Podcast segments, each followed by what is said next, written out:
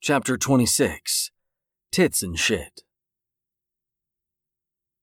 He doesn't love me, Lynn thought. He never did. I deserve all of this heartbreak.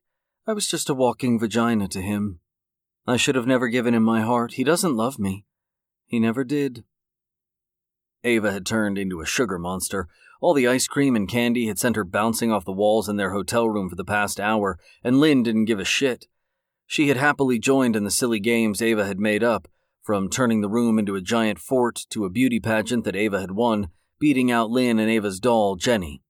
It was all part of her master plan to make Ava remember something positive about the day, not her mom getting fucked by numerous dudes. Lynn knew she could never ever be naked in front of her daughter again, not even at the beach or the pool. She was even thinking about becoming Muslim so she could wear a burqa 24 7 so Ava would never have any flashbacks to when she saw her mom getting railed by a bunch of naked dudes. It really wasn't a matter of if, but a matter of when. All right, crazy girl, Lynn said, picking up Ava and shaking her gently. We need to get you ready for bed. No, Mommy, Ava squeaked. We're still playing. Look it, Lynn said, carrying her over to the window. The sun has gone to sleep already which means you're up past your bedtime. You don't want to miss tomorrow because you're still tired. Ava's bedtime was usually around 8 p.m., and it was already past 9, so Lynn was starting to tighten the grip on her little monster's sugar rage. I don't want to, Mommy, Ava protested. Let's watch princesses. Okay, Lynn relented, kissing her on the cheek. But first, we gotta get you in the bath and ready for bed. The Princesses movie was everything to Ava. Lynn was surprised Jenny hadn't been replaced by one of the characters already. Lynn had been very strict on not allowing Ava to watch anything on TV or on her iPad for the first three years of her life, but since Ava had started going to preschool, Lynn realized she was falling behind the other kids who had been watching and using digital devices since they were one. Lynn still controlled what she watched, like a hawk, and only allotted certain times for screen activities. Ava's favorites were The Princesses, Sunshine High, and Monkey Monkey. It wasn't as if she was going to say no to any of Ava's requests tonight anyway. If she wanted to stay up to see the sunrise, that was more than fine as long as she didn't bring up anything to do with what had happened earlier. Make me into a burrito, Ava called as she put on her pajamas. Let me dry your hair first, silly girl, Lynn said as she chased Ava around with a towel. Can't have you catching a cold. Big day tomorrow. Are we going to see Daddy tomorrow? Ava asked while trying to battle Lynn's drying of her hair. Lynn stopped cold. It was the first time Ava had acknowledged her dad.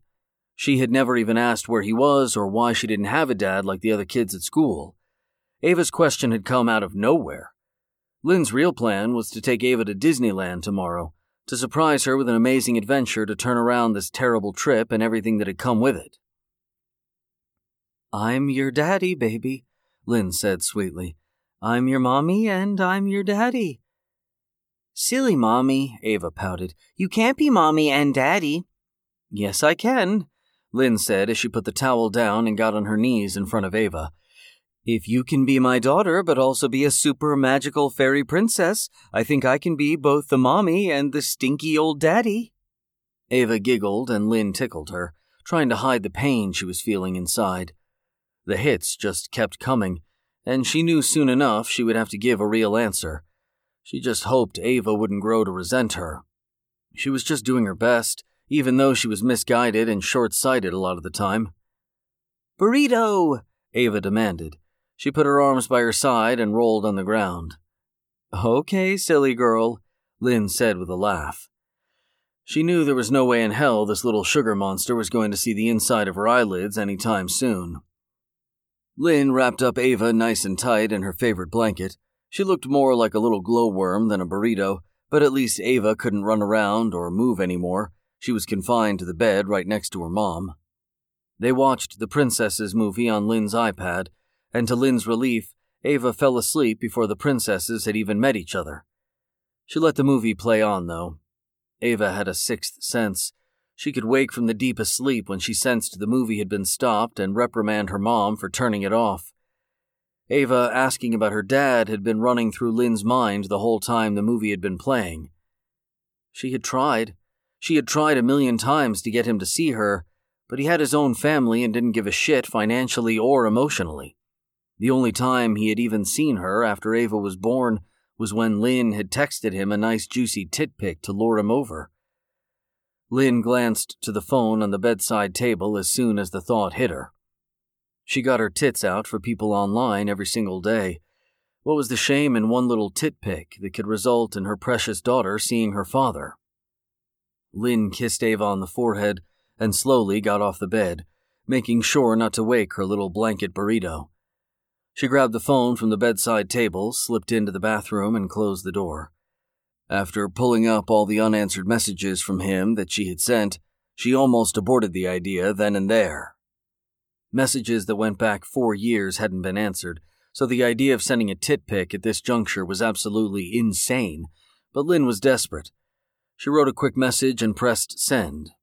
It read, Hi, Mark. Ava and I are in sunny California, staying downtown of all places.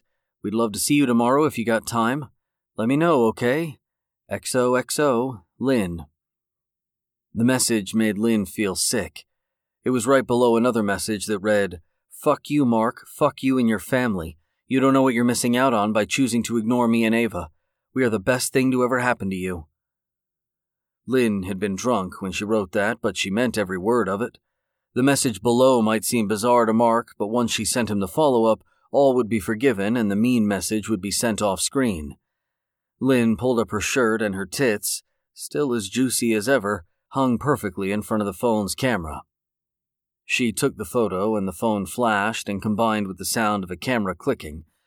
She pressed send on the photo and wrote another quick message to bring home her point. The message read, These miss you too. Silly mommy, Ava squealed. What are you doing taking a photo of your cha chas? Lynn hadn't even heard her. Ava had escaped from her blanket burrito prison and had seen the whole thing.